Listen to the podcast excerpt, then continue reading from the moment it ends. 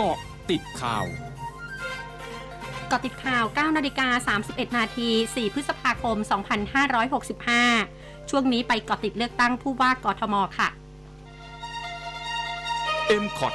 เจาะลึกเลือกตั้งผู้ว่ากทม นายขจิตชัชวานิชประหลัดกรุงเทพมหานครเผยจากการประมวลผลจัดทำบัญชีรายชื่อ ผู้มีสิทธิเลือกตั้งผู้ว่าราชการกรุงเทพมหานครและสกพบว่าผู้มีสิทธิเลือกตั้งที่ในบัญชีรายชื่อ ระบุมีสิทธิเลือกตั้งเฉพาะผู้ว่าราชการกรุงเทพมหานครเพียงอย่างเดียว มีจำนวน 44,200 คน เนื่องจากเป็นผู้ที่ย้ายทะเบียนบ้านออกจากเขตเลือกตั้งหนึ่งไปยังอีกเขตเลือกตั้งหนึ่ง ภายในองค์กรปกครองส่วนท้องถิ่นเดียวกัน และเป็นเหตุให้มีชื่อในทะเบียนบ้านปัจจุบันเป็นเวลาน้อยกว่า 1 ปี นับถึงวันเลือกตั้ง จึงขอให้ผู้ที่ประสงค์ใช้สิทธิเลือกตั้งสกไปยื่นคำขอเพิ่มชื่อต่อนายทะเบียนท้องถิ่นที่ตนเองมีชื่ออยู่ในทะเบียนบ้านครั้งสุดท้าย เป็นเวลาติดต่อกันไม่น้อยกว่า 1 ปี ภายในวันที่ 11 พฤษภาคมนี้ นายสุชาติชวีสุวรรณสวัสดิ์ผู้สมัครผู้ว่ากทมพักประชาธิปัตย์พร้อมด้วยนายนรงศักดิ์ม่วงสิริ ผู้สมัครสกเขตบางบอนขึ้นรถยนต์แห่ขอคะแนนเสียงจากประชาชนในพื้นที่ในการไปใช้สิทธิ์เลือกตั้งผู้ว่ากทมและสกในวันที่ 22 พฤษภาคมนี้ พร้อมนำเสนอนโยบายต้องเป็นกรุงเทพมหานครต้องเป็นเมืองแห่งสวัสดิการ ในการดูแลคุณภาพชีวิตคนกรุงทางด้านสาธารณสุข การศึกษาการใช้อินเทอร์เน็ตฟรีในทุกพื้นที่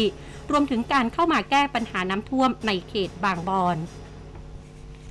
ประธานาธิบดีวลาดิเมียร์ปูตินของรัสเซียได้สนทนาทางโทรศัพท์กับประธานาธิบดีเอมานูเอลมาครงของฝรั่งเศสวานนี้ โดยทั้งสองฝ่ายได้หารือกันถึงสถานการณ์ในยูเครน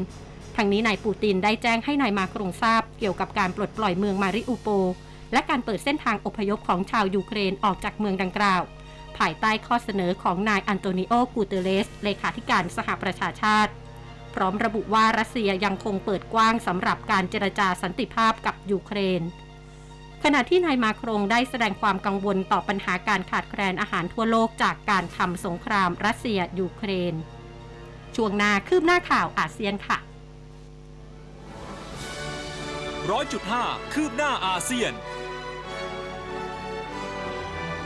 สำนักข่าวต่างประเทศรายงานว่านายสีจิ้นผิงประธานาธิบดีของจีนสั่งให้สอบสวนเหตุอาคารพาณิชย์ 6 ชั้น ซึ่งเป็นที่ตั้งของอพาร์ตเมนต์ โรงแรม และโรงภาพยนตร์ถล่มในนครฉางชามณฑลหูหนาน ทางตอนกลางของจีนเมื่อวันที่ 29 เมษายน โดยเบื้องต้นตำรวจควบคุมตัวเจ้าของ และเจ้าหน้าที่ตรวจสอบความปลอดภัยของตึก ซึ่งถูกกล่าวหาว่าปลอมแปลงผลตรวจสภาพตึกไปสอบปากคำแล้ว ขณะที่เจ้าหน้าที่กู้ภัยช่วยเหลือเหยื่อได้ 9 คน โดยรายล่าสุดเป็นหญิงถูกดึงออกมาจากใต้ซากปรักหักพัง ทั้งหมดคือเกาะติดข่าวในช่วงนี้ภัยดัญญางานสถินรายงานค่ะ